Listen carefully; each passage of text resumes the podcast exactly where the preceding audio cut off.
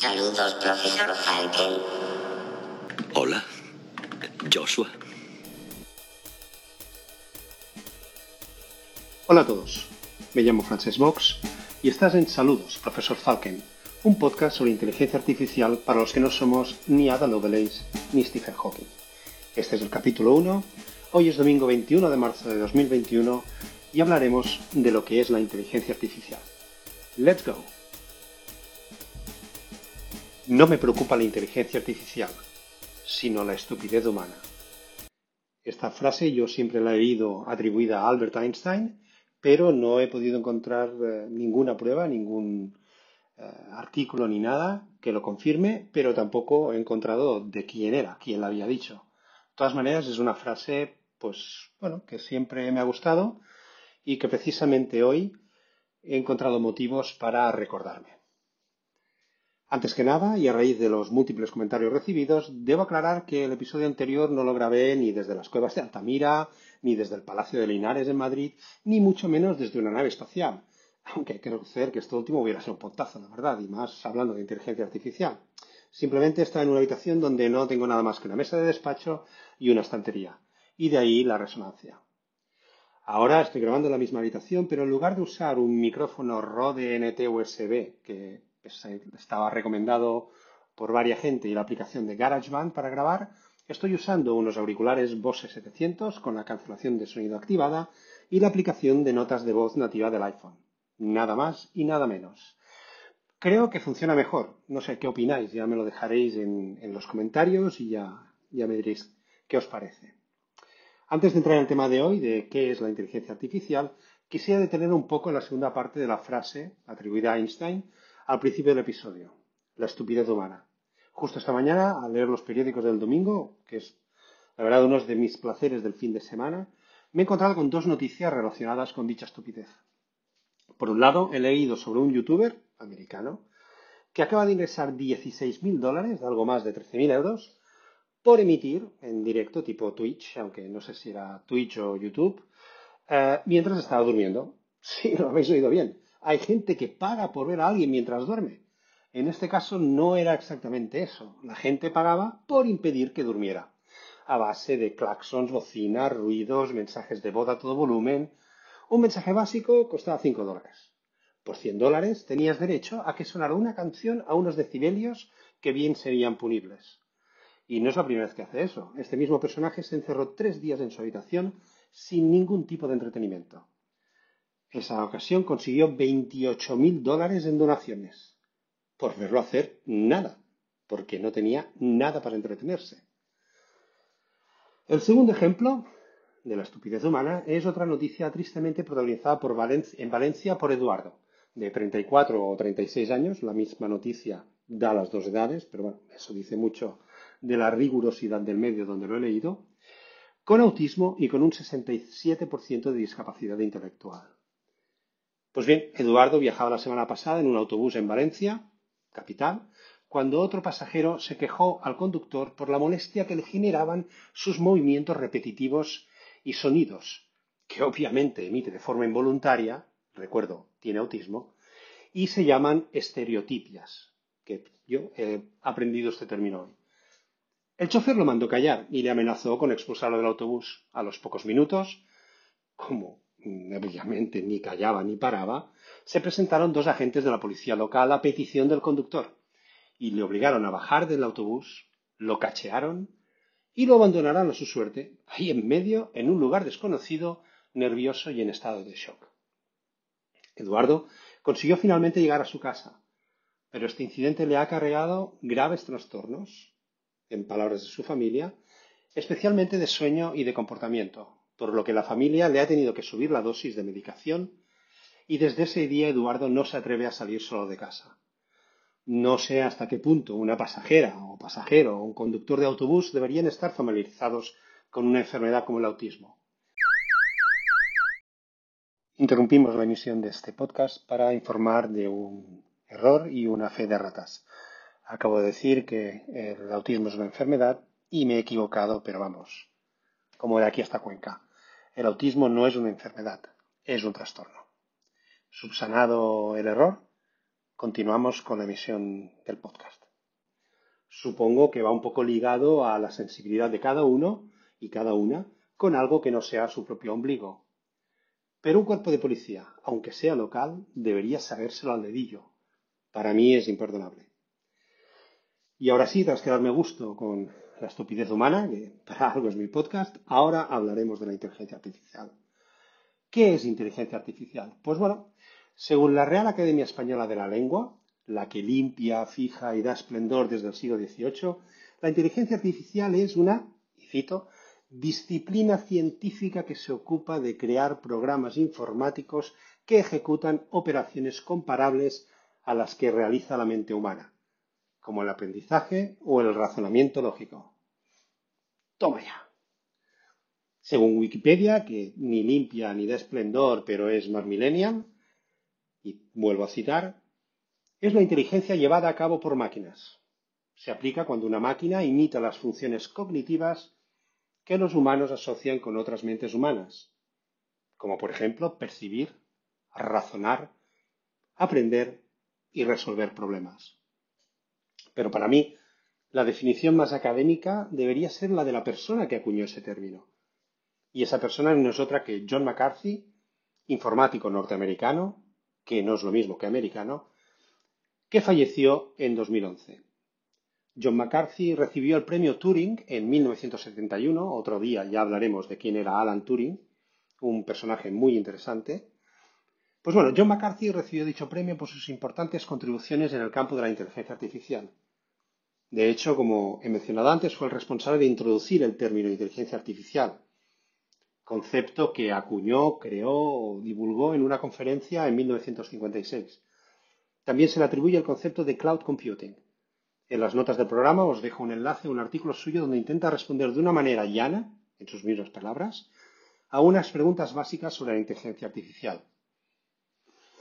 Pues bien, según él, inteligencia artificial es la ciencia y la ingeniería encargada de fabricar máquinas inteligentes, especialmente programas informáticos. Está relacionado con la tarea similar de usar ordenadores para comprender la inteligencia humana. Pero la inteligencia artificial no tiene que limitarse a métodos que no son biológicamente observables. Bueno, como veis, su percepción de un lenguaje llano era muy particular. Tras esa pregunta, él entra en otras disquisiciones, como qué es la inteligencia, etcétera, etcétera. Pero yo ahí lo dejo. Y a quien le interese, como he dicho, tenéis el link al artículo, bueno, es, un white paper en las notas. En este artículo de John McCarthy, él mismo admite que sus opiniones no son respaldadas por toda la comunidad científica. Con lo cual, parece ser que nadie se pone de acuerdo y eso a mí me da eh, pie, digamos, a atreverme también a dar mi definición. Después de haber leído y oído bastantes opiniones, podría yo llegar a la conclusión de que la inteligencia artificial es un ámbito de la tecnología, hasta aquí todos de acuerdo, que cubre diferentes disciplinas interconectadas entre ellas. Machine Learning, Deep Learning, Data Analysis, todas ellas forman o pueden llegar a formar en mayor o menor parte eh, de este campo de inteligencia artificial.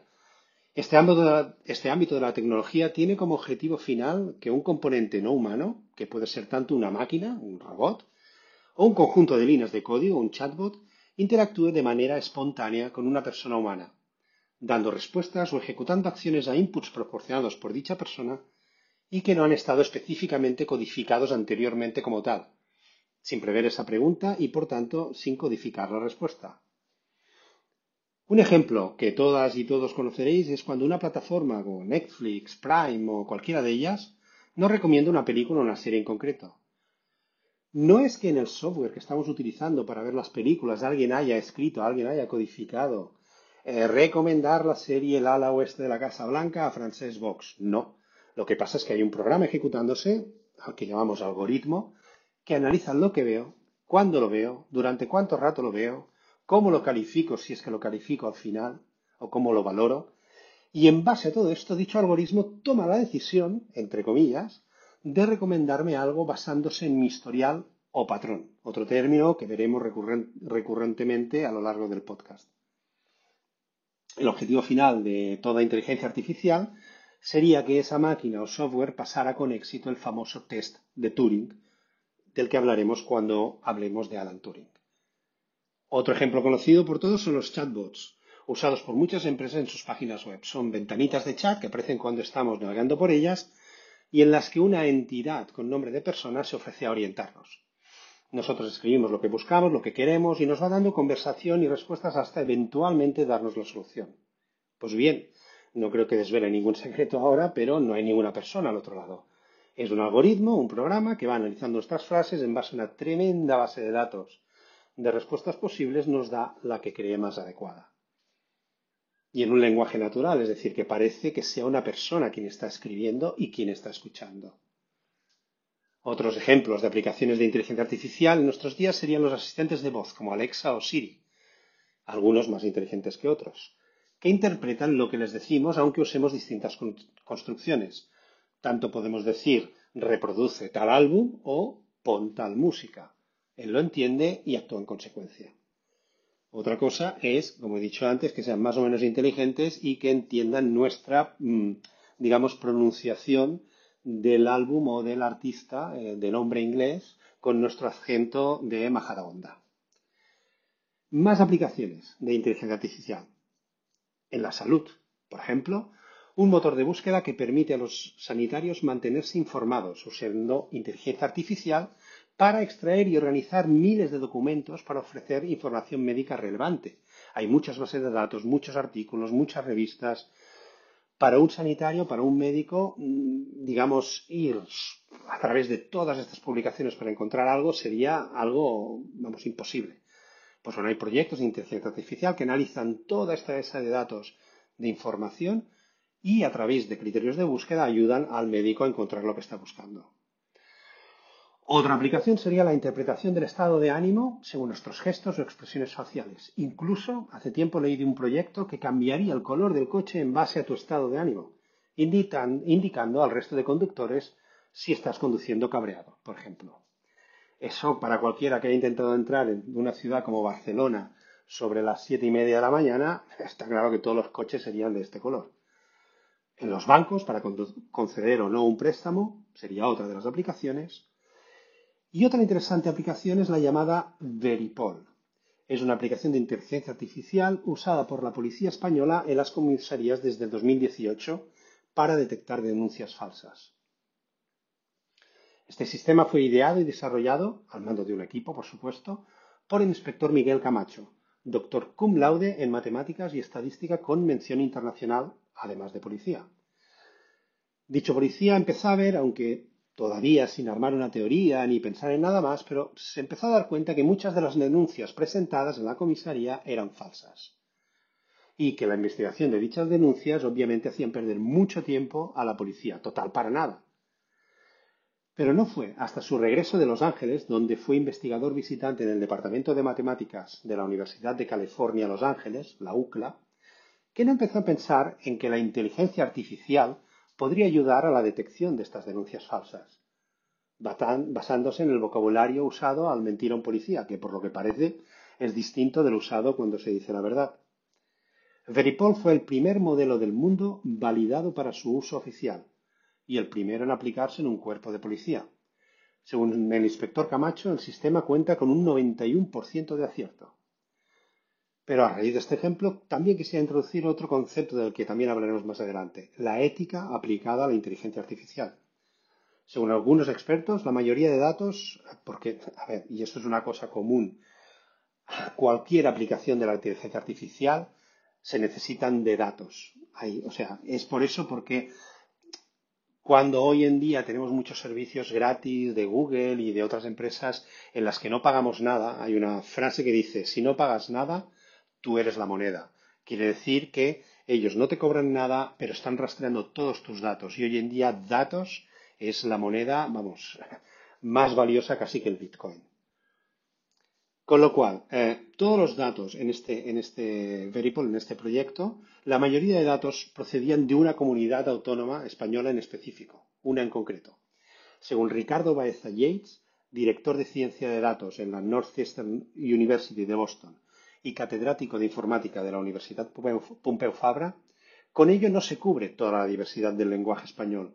No se tiene en cuenta la variedad de vocablos empleados en España. No podemos extrapolar el uso del lenguaje en Madrid, por ejemplo, a otras autonomías como Galicia y el País Vasco. Aún usando el mismo término, la misma palabra, a lo mejor queremos decir cosas diferentes. Y eso por no mencionar a los inmigrantes, que ni siquiera estaban incluidos en el estudio. Pero bueno, la rigurosidad o no de la obtención de los datos del proyecto, a mi punto de vista, no le quita relevancia a una de las más efectivas aplicaciones de la inteligencia artificial. Os dejo el link a esta noticia en las notas del programa, así como un link a un vídeo de Deutsche Welle o DW, el canal internacional de Alemania, titulado ¿De qué es capaz la inteligencia artificial? Y no quisiera terminar el episodio de hoy sin hacer una mención a Nuria Oliver. Esta alicantina, nacida en 1970, es, y espera que cojo aire, Ingeniera en telecomunicaciones, doctora por el Media Lab del Instituto Tecnológico de Massachusetts, el famoso MIT, consejera independiente para Bankia, asesora científica del Vodafone Institute, Chief Data Scientist en varias empresas y académica numeraria de la Real Academia de Ingeniería de España. Es una de las mujeres investigadoras en informática más citadas en España. Sus artículos han sido citados más de 15.000 veces. Y es conocida por su trabajo en modelos computacionales de comportamiento humano, inteligencia artificial, interacción persona-máquina, informática móvil y Big Data para bien social. Pues bien, el equipo de investigación de inteligencia artificial de la comunidad valenciana, liderado por, por, esta, por Nuria, por este crack, acaba de ganar el desafío Respuesta a la Pandemia, dotado con 500.000 dólares, y organizado por X-Prize, referencia mundial en diseñar y poner en marcha concursos que incentivan a resolver los grandes desafíos de la humanidad, junto con Cognizant, una de las compañías de servicios profesionales tecnológicos y outsourcing líder del mundo. El proyecto ganador, primera vez que un proyecto español gana dicho premio, está diseñado para reactivar la economía tras el COVID. Usa la inteligencia artificial para poner en marcha nuevas estrategias para reabrir de manera eficaz las sociedades y reactivar las economías de manera segura para todos, así como probar escenarios en los que se podrían aplicar en el futuro. También insta a los equipos a desarrollar sistemas de inteligencia artificial basados en los datos capaces de predecir de forma precisa las tasas de transmisión del COVID-19 y prescribir medidas de, intervención y mitigación que, tras ser probadas en escenarios hipotéticos, demuestren reducir el ratio así como los impactos negativos en la economía, porque toda medida, aparte, y como hemos comprobado en España tristemente, toda medida sanitaria para intentar combatir el COVID o cualquier otro virus que pueda aparecer tiene muchas repercusiones y mucho impacto en la economía. Los modelos ganadores se pondrán a disposición de los responsables políticos, líderes empresariales y autoridades sanitarias de todo el mundo cuando evalúen estrategias para reabrir de forma segura y reactivar la economía. Y hasta aquí el episodio de esta semana, un poquito más largo de lo que yo pretendía. Yo pretendía hacer episodios de 10 minutos máximo. Este se va a los 18. Pero eh, bueno, me creía interesante sobre todo esos dos apuntes al inicio eh, sobre los dos ejemplos de estupidez humana en un podcast en el que hablamos de inteligencia artificial.